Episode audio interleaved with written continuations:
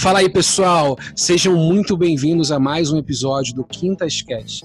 Você já sabe, esse podcast fala sobre filosofia, educação, literatura, ciência, arte, religião e etc. E hoje eu entrevisto a professora Mari Ellen Macedo de Azevedo, bióloga e pesquisadora.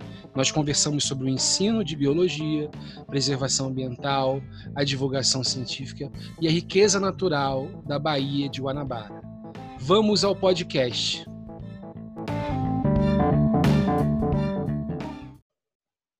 Oi, pessoal. Estou aqui com a Mari, professora de biologia. E Mari, você pode começar a começar se apresentando, falando sobre a sua formação acadêmica? Oi, tudo bem? Então, é, eu iniciei, né, assim, esse processo de estudo e tudo mais no técnico. Então, aos meus 15 anos, mais ou menos, eu fiz o técnico em Química no Instituto Federal do Rio de Janeiro. E depois, né, em 2015, eu iniciei Biologia, né, licenciatura em Ciências Biológicas, na UFRJ. E daí, né, lá desde o técnico para cá, eu venho focando meus estudos é, e minhas pesquisas na área ambiental, principalmente no, no ecossistema né, da Baía de Guanabara. Então, basicamente, eu acho que toda a minha vida foi voltada para a Baía de Guanabara, quando, o, o, quando a gente fala mais sobre, sobre pesquisa e área de atuação. Então, hoje em dia, eu dou aula, né? Pra, tanto para ensino médio, como ensino fundamental, e também para alguns concursos públicos. E agora eu estou tentando também fazer, iniciar aí o, a, nossa, a minha pós-graduação. Então, basicamente, é essa, essa ideia aí na minha, na minha apresentação inicial. Tem muita coisa ainda para falar, mas inicialmente é isso aí. E você inicialmente não queria fazer biologia, né? Mas o que, que te é, levou a se encantar com esse campo?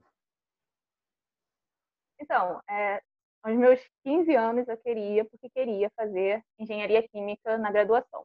Então, eu fiz a prova né, para o Instituto Federal, justamente para fazer o técnico em química. E eu tinha um amigo é, que ele ele, ele, ele, era uma coisa muito bizarra. Ele gostava tanto de biologia e de peixes, de biologia marinha, que ele deixava de comer né, no, no lanchinho da escola, assim, no ensino fundamental, para guardar dinheiro para comprar os peixes. Eu olhava aquilo e eu tinha um preconceito enorme. Eu falava, gente, eu nunca vou ser assim. Eu nunca. Nossa, biologia é muito chata, eu não aguento. Porque eu olhava ele, esse tipo de coisa, e eu ficava, como é que pode? E aí, quando eu entrei no, no técnico, né, no terceiro, do segundo para o terceiro período, a Petrobras, ela, ela acabou fazendo um programa de formação de recursos humanos que dava, né, que fazia alguns alunos, né, com as melhores notas da, de cada turma, serem alunos, tipo, alunos é, pesquisadores, né, como se fosse uma iniciação científica, sendo que num curso técnico.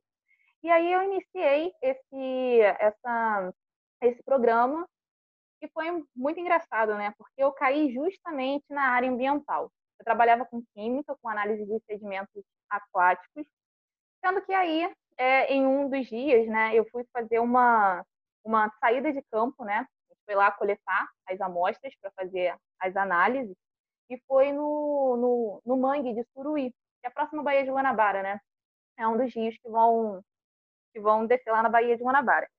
E aí, o que, que acontece? Quando eu estava dentro lá do barquinho, observando o mangue, e quando eu parei bem próximo, né, quando a gente ia desembarcar em uma, numa parte ali do manguezal, eu comecei a ver os caranguejinhos saindo. E aquilo ali foi me apaixonando de uma forma que eu fiquei, gente, eu acho que eu me encontrei. Porque eu sempre gostei de química, eu ainda gosto de química, né? Trabalho, também sou professora em química, mas é, aquilo me despertou a área ambiental que antes eu não tinha. Então, foi, foi assim, foi uma constatação do que eu queria fazer para minha vida. Então, basicamente foi isso. E daí, né, todos os meus estudos foram, foram é, focando mais na questão ambiental. E aí, quando eu, quando eu fui fazer o Enem, eu pensei, eu não posso fazer química, eu não posso fazer engenharia química, porque não é isso que me emociona, não é isso que me desperta aquela sensação de, meu Deus, que coisa linda, sabe? E aí eu falei, o que faz isso é biologia. E aí escolhi licenciatura porque eu acho que a parte mais importante de tudo isso, né, da, de fazer ciência, de entender a ciência como ela é, é poder passar isso para outras pessoas. Então, por isso também a escolha de licenciatura em biologia.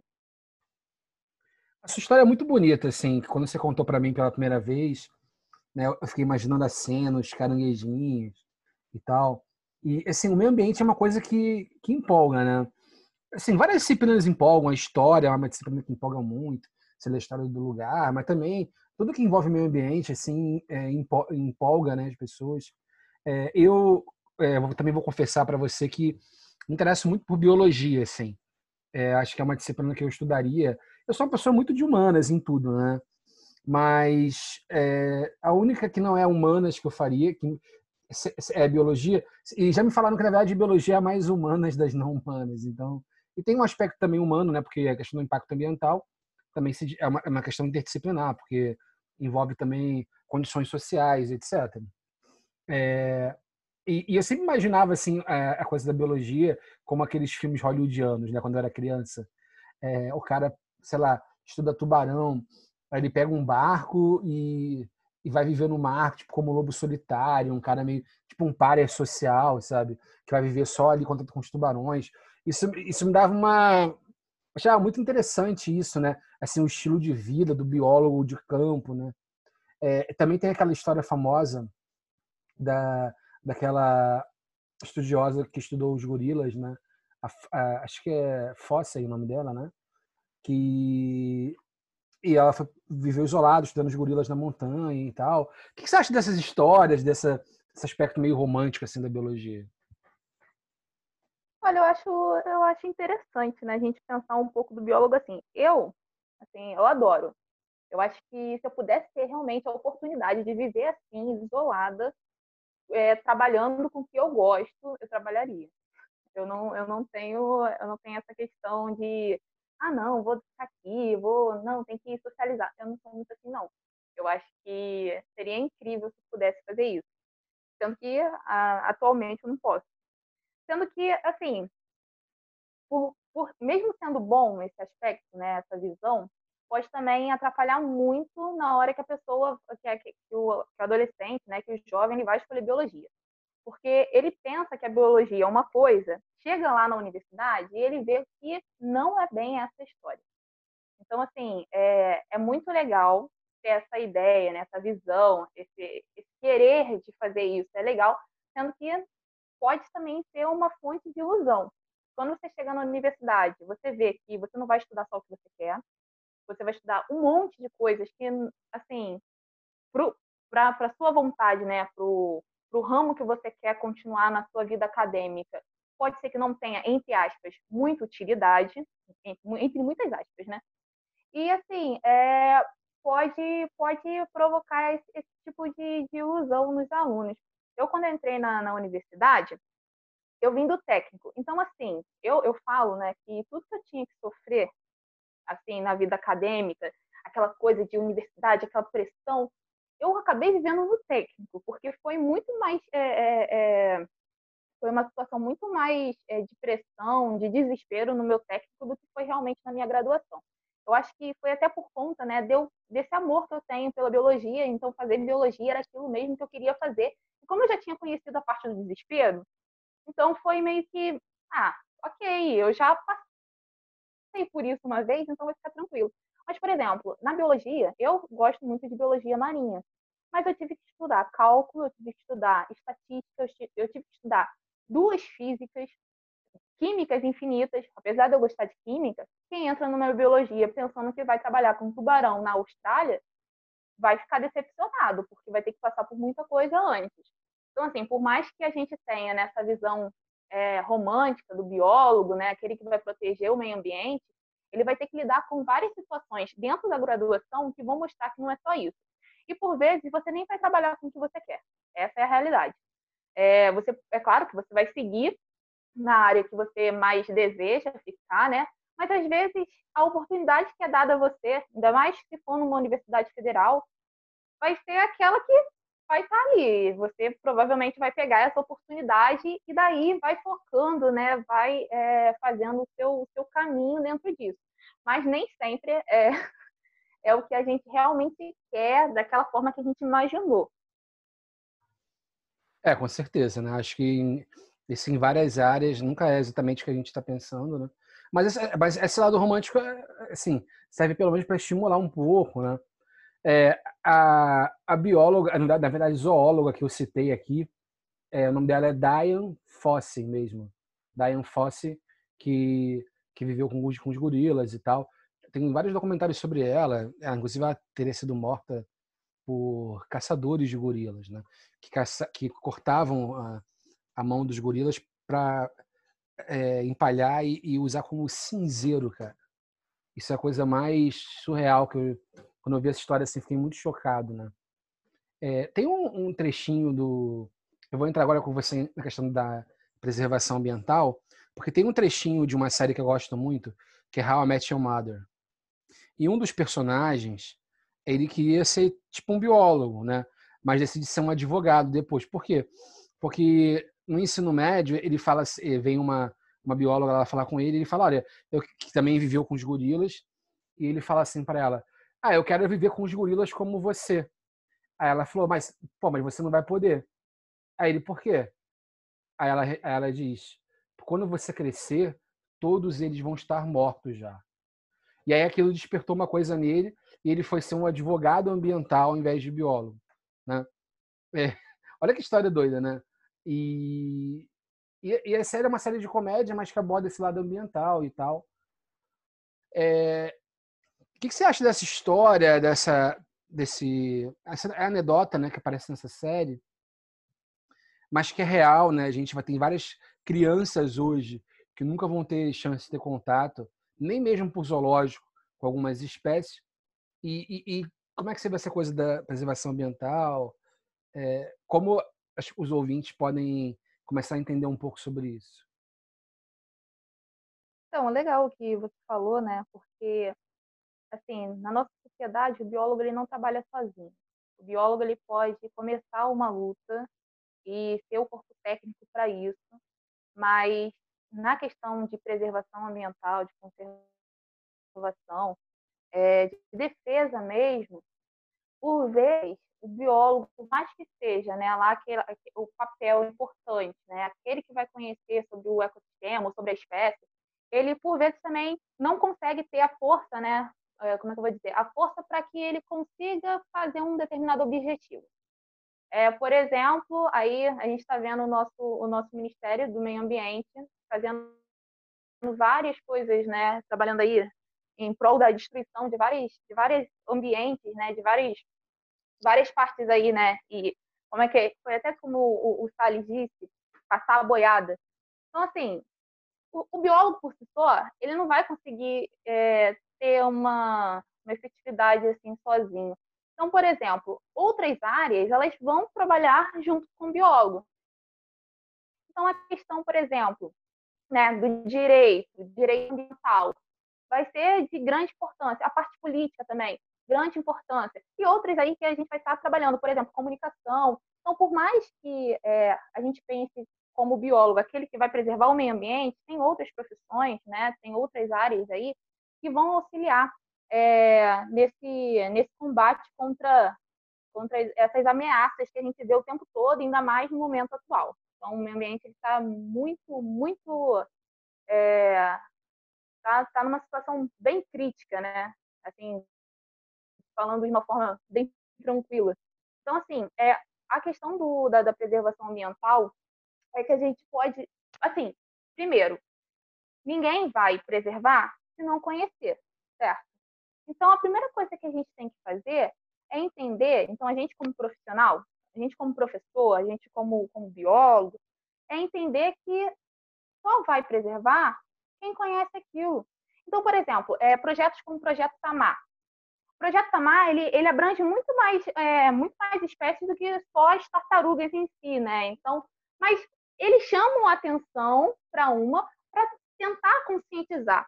Então, é, eu acho que daí vem a questão da gente mostrar né, a necessidade, a importância porque muitas pessoas acham que determinadas espécies não têm utilidade. Eu acho que isso é uma das coisas que mais me irritam quando, por exemplo, o aluno vem e fala assim: mas para que esse animal não tem utilidade nenhuma? Não, claro que tem, sabe?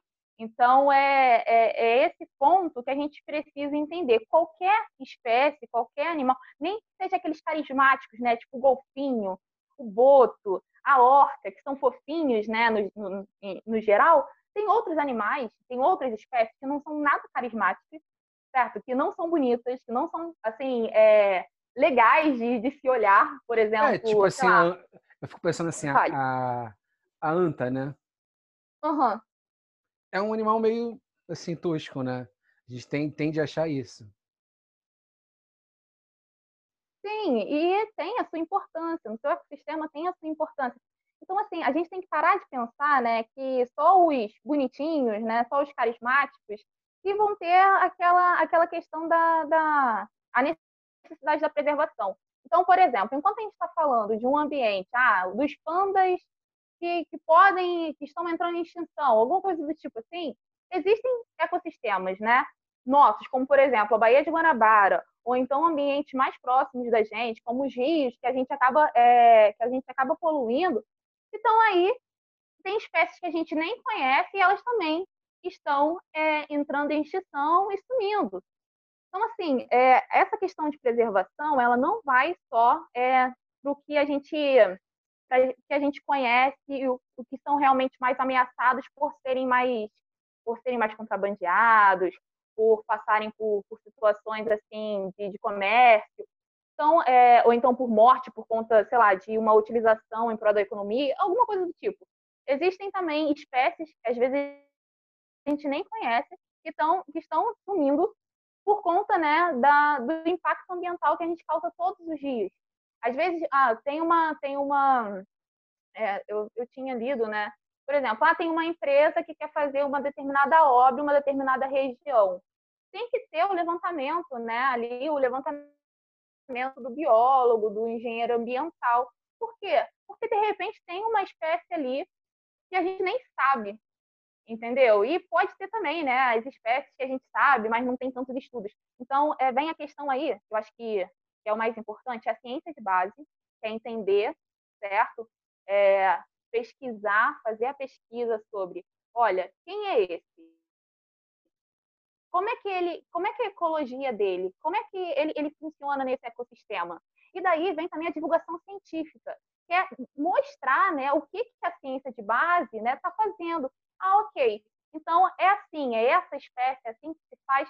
E agora, como é que eu vou mostrar isso para a população? Como é que eu vou fazer com que a população sinta que aquilo ali é responsabilidade dela? não importa, né? O biólogo, o biólogo tem uma responsabilidade de falar, ah, não, eu vou defender todos os animais e plantas e, sei lá, organismos da Terra. Não vai adiantar. A população, ela tem que sentir, é, tem que fazer parte disso. Porque se não fizer, não vai adiantar. Enquanto a gente não mostrar, né, é, essa, essa parte, quando a gente não fizer essa participação da sociedade, a ciência, né, sendo levada ali pela sociedade e sendo também transmitida por ela mesma, não só pela nossa academia, a gente vai ter uma, uma situação é, mais complicada se isso não acontecer. A gente vai, não vai sair do lugar nunca, entende? Então, acredito que é a questão da pesquisa, né, pesquisa de base, e a questão também da divulgação científica. É conhecer para preservar. Então, e não só, né, os, os... É porque, assim, por que, que eu estou falando isso? Porque eu não trabalho com animal carismático.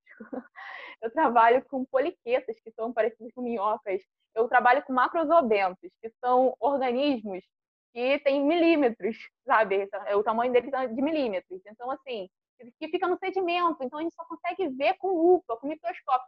Mas eu sei, por exemplo, da importância deles. Então, quando a gente fala, por exemplo, de preservação, a gente sempre linka nos animais maiores, bonitinhos, fofinhos, né? Que são aí a, o foco das atenções. Mas existem outros que também precisam das nossas atenções. Então, eu, eu falo que eu não sou uma bióloga de, do macro, eu sou uma bióloga do micro.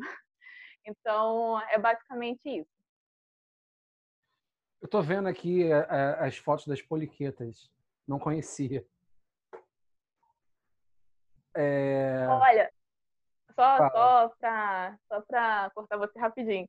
Poliqueta é tão importante que existe uma, uma poliqueta né, que está aí nos estudos tá, contra a Covid. Então, assim, é, se eu não me engano, é arenícola. Peraí, oliqueta, vou até ver aqui. Vai falar. É, enquanto você está vendo aí, é, só para assim, relacionar algumas coisas. Eu, eu, vejo que, assim, você incorpora no seu discurso uh, de forma perfeita, assim, a relação entre esses vários é, momentos do saber, digamos assim, que é o ensino universitário, a pesquisa, no caso da biologia, a pesquisa de campo, a divulgação científica, né, que a gente está fazendo aqui nesse momento num podcast, é uma divulgação científica, e o ensino também, né? Quer dizer, é outra outro aspecto fundamental né, para essa preservação ambiental, para que a sociedade entre junto na preservação e, e considerando todo esse momento trágico que a gente vive no planeta, é a educação, né? educação é um aspecto essencial. E, e o profissional ele tem que ter esses três aspectos, né? É, hoje em dia, né? O professor, né? Em geral, é, tem um aspecto que é o acadêmico, é, o didático, né? E também ele se coloca como uma espécie de divulgador científico, né? Ele é um comunicador, né? Afinal de contas.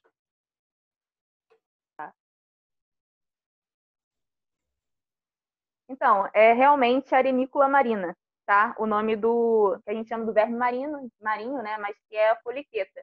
Ele vem, vem trabalhando aí, né? Em, na, na, entre aspas, né? Na cura contra o Covid.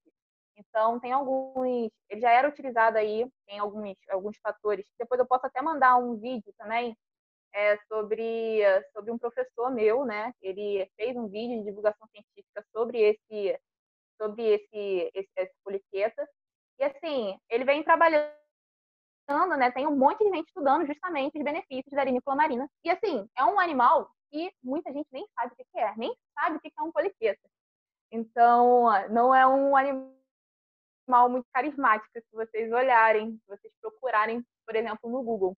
Então, assim, são animais que têm um potencial maravilhoso, a gente não conhece, e por não conhecer, a gente não preserva, entende? Então, assim, só uma, uma forma aí de falar, né, só do arenícola mesmo, que é muito interessante. Então, quem quiser ver depois, é, procura no Google, vai ter, no YouTube também tem, é o professor é, Paulo Paiva, então só colocar lá no YouTube que provavelmente vai aparecer. Mas, enfim, falando aí um pouquinho sobre, sobre o ensino, né, é, assim, quem está na sala de aula todos os dias, vê a dificuldade que é, por exemplo, fazer às vezes uma aula tão interativa, né, é, trabalhar como divulgador científico e como a pessoa também que está ali para colocar ordem. Porque eu trabalhei um tempo, é, eu, já fiz muitas coisas na minha vida, e um tempo eu trabalhei com divulgação científica no Espaço COP. É, Espaço COP, para quem não conhece, é a coordenação de pós, da, da pós-graduação das engenharias da UFRJ. Então, assim, eu fazia, é, eu era monitora do espaço. Então, a gente recebia alunos de escola pública e particular, entre outras pessoas, até alunos da própria universidade, que trabalhava com a divulgação científica dos projetos das engenharias da COP. E, assim, a, eu acho que foi nesse momento assim que é, eu vi que, por mais que eu fizesse aquilo, né, o aluno vinha né, lá na, na excursão, passava pela gente depois ia embora eu pensava o que que o que que o professor, aqueles professores que acompanhavam estariam fazendo dia após dia dentro de uma sala de aula com aqueles alunos, né? Então, quando nessa época eu ainda não dava aula, foi no início da minha da minha graduação. Então, quando eu comecei a dar aula, um dos compromissos seria como é que como é que eu vou passar todas as informações que eu tenho e mostrar tudo isso que eu carreguei da divulgação científica para os meus alunos. Que não, assim, quando a gente só segue o livro, é, é, limitante, sabe? Eu, eu, eu não acredito muito, ah, vamos seguir fielmente o livro, só aquela, aquele conteúdo do livro. E aí vem a necessidade do professor, e aí também estímulo né, para o professor fazer outras pesquisas, né, trabalhar é, com, com outros assuntos, assuntos que permeiem aí mesmo até as atividades escolares, mas que trabalhem também, por exemplo, você sabe o que está o que está acontecendo na ciência nesse momento? E eu falo isso na parte da biologia, mas isso é, abrange qualquer área aí da, da, das disciplinas de um, de um, colégio normal. Então, assim, é, essa necessidade da gente trabalhar os assuntos científicos em sala de aula, porque muitas das vezes, e na maioria das vezes, eu até, eu até me arrisco em dizer, os nossos alunos, eles não vão ter contato com uma universidade. Então, a ponte entre a universidade e a gente, e, e os nossos alunos, né, somos nós. Então, ah, eu tenho ali, eu, eu, passei por um processo de graduação, eu tenho agora é, a informação, eu tenho o conhecimento necessário para fazer pesquisa e para trabalhar como ponte. Porque nem sempre os meus alunos vão ter é, oportunidade de fazer uma excursão até a universidade. Então, principalmente, né, se a gente trabalha também né, com a questão da universidade, da, da sequência da, dos estudos para os nossos alunos, né, é, para adquirir mais conhecimento, a gente precisa trabalhar, a gente precisa ter isso na nossa mente. Olha, eu sou, eu sou professora, mas eu já fui aluna, mas eu também sou pesquisadora. Então, o que, que eu posso fazer para o meu aluno entender o que, que eu faço dentro da universidade? O que, que os meus colegas estão fazendo dentro da universidade? E aí vai colocando um pouquinho disso. Eu tento colocar, né, principalmente agora nas aulas de motos, é, vídeos. Eu faço a minha aula, né, porque a gente está nessa, nessa situação aí. Então, eu faço a minha aula e eu sempre tento colocar um vídeo a mais sobre alguma coisa. Por exemplo, teve uma de ecologia. Então, eu coloquei, por exemplo, ah, o que, que faz um ecólogo? O que, que faz, né? É, o que, que trabalha aí um liminólogo? Então, assim, eu comecei a colocar coisas que vão permear esses assuntos mas que não estão lá na, na grade curricular deles, justamente para que eles se sintam mais próximos de quem sabe um futuro que eles queiram seguir, entende? É, eu também estava pensando, eu tinha até comentado, né? Quem não conhece, eu tenho uma página no Instagram, e aí eu estava pensando em até fazer uma questão de divulgação das próprias, das próprias é, profissões, né? Dos próprios cursos que esses alunos querem, porque a gente sabe, né, Jorge? O aluno chega no terceiro ano e agora, no mês 6, a gente pode perguntar, e aí, vocês sabem o que vocês vão escolher para o Enem? Ou então para um vestibular? E eles vão falar, não sei. Ah, vou passar, vou passar no que der e vou entrar no que der. Então, assim, eu acho que é, eu acho que são essas coisas que a gente precisa quebrar e quebrando. E isso só vai ser concretizado quando o aluno ele entender o que ele quer fazer. Eu falo que eu queria fazer, que eu quis fazer biologia porque eu entendi o que era biologia, entendeu? Porque eu entendi qual era o meu papel como biólogo, como seria o meu papel como bióloga, como seria o meu papel como professora, tendo em vista os professores maravilhosos que eu tive no meu médio, entende? Então, assim, qual era a minha responsabilidade nisso? Os alunos, eles, eles, eles trabalham com tantas responsabilidades né, no ensino médio mas às vezes a gente esquece, por exemplo, da responsabilidade maior, da escolha correta deles. Que aí vai, entra em um ano, depois muda de curso e muda de curso. Nada contra mudar de curso, né? A pessoa tem que realmente é, tentar se encontrar, mas é para a gente evitar esse tipo de coisa. Então, assim. É, ou pior, que... né? Tem alguns casos do, da, daquele aluno que entrou num curso e percebeu que não é o que ele quer e abandona o curso. É, é um custo de, de, de vida ali para nada, né? não falta as aulas, fica só, só em festa. Isso, é o que mais tem, né? E a gente vê o alto índice de desistência dos cursos. E eu, eu vou mais, eu vou além.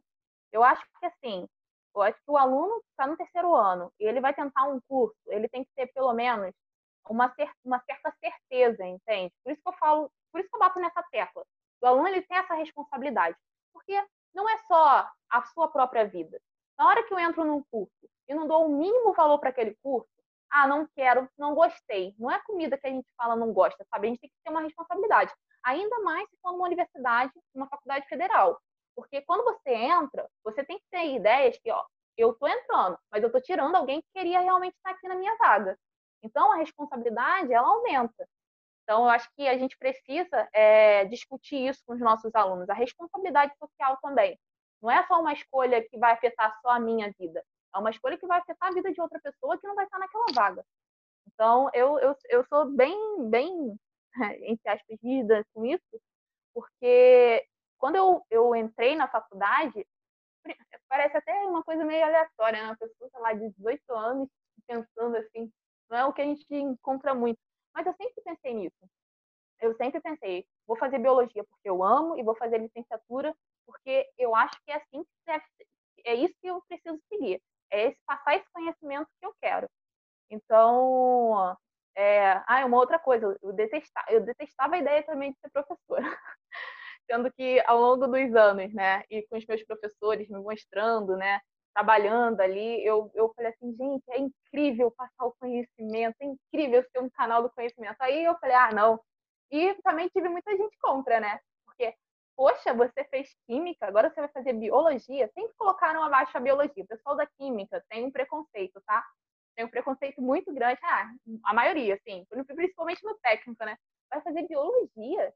nossa, mas engenharia química você vai poder ganhar dinheiro. Agora você vai fazer biologia, você vai ser professora. Ainda botava professora como algo, né, ruim.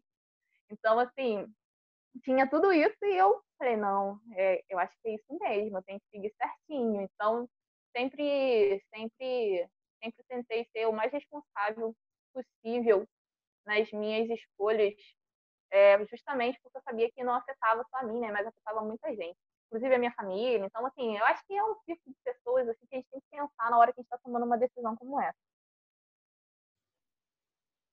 Entendi. E assim, é verdade que tem golfinho na Baía de Guanabara, muita gente não conhece, né? Tem sim, né? Inclusive, se vocês observarem é, o símbolo, né? O brasão aí do, do município do Rio, vocês vão ver que são dois botos, né, golfinhos. E o que, que acontece? É, existe sim, existe uma quantidade bem menor hoje em dia.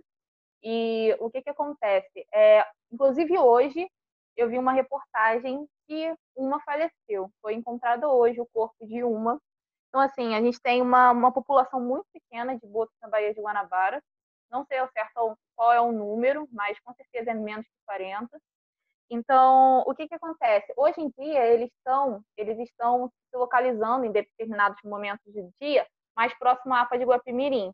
Então, quando você sai daqueles rios e você chega na Baía de Guanabara em si, né, nos rios que, estão ali da bacia hidrográfica, e chegam na Baía de Guanabara em si, ali perto da APA de Guapimirim, para quem não sabe, APA é a área de proteção ambiental.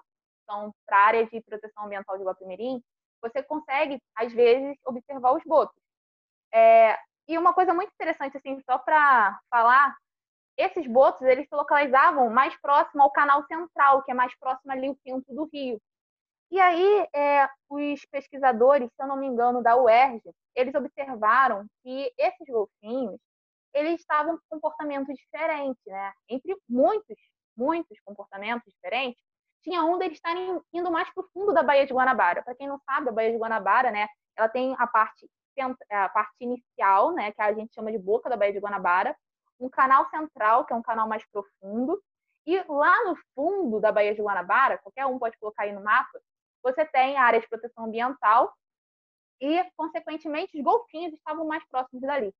E aí, dentre as pesquisas, eles observaram que toda essa mudança no comportamento era justamente por conta do barulho, dos ruídos que existem no, na coluna d'água, né? na, parte, na parte aquática.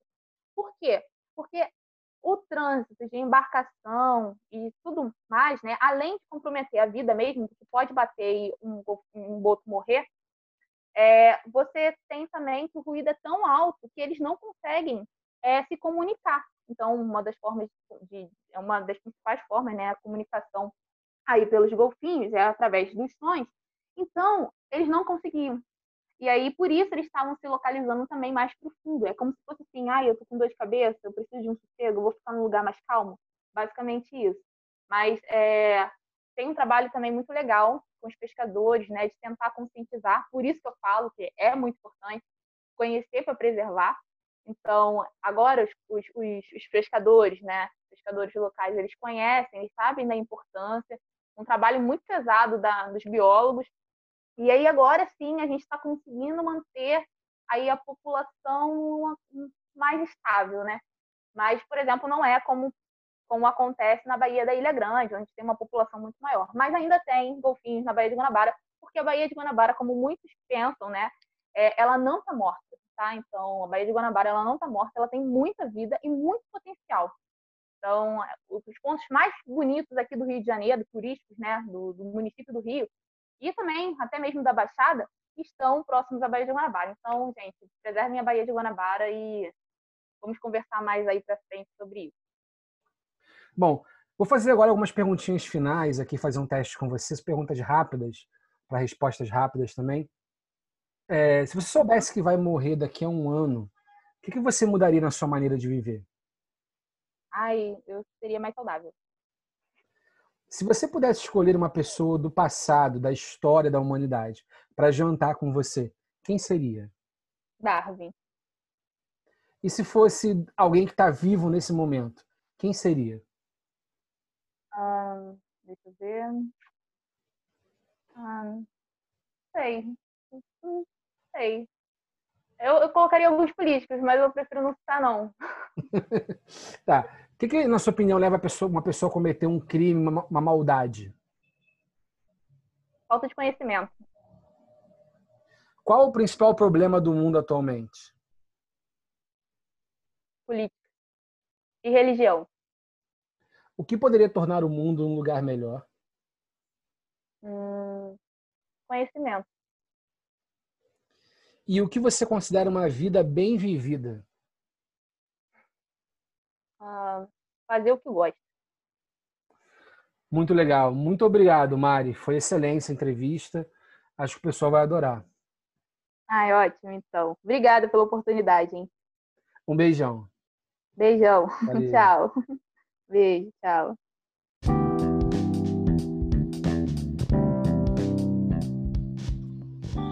Olá, pessoal. Estou aqui com a minha sobrinha, Júlia Quintas.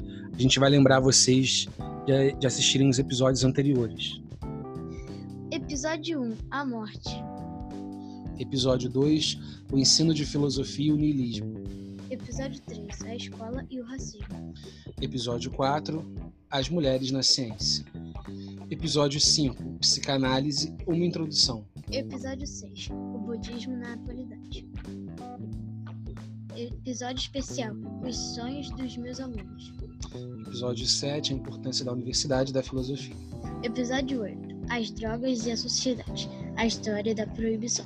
Episódio extra A das drogas e a sociedade, literatura e cocaína. Episódio 9 A Igreja Católica e o Humanismo.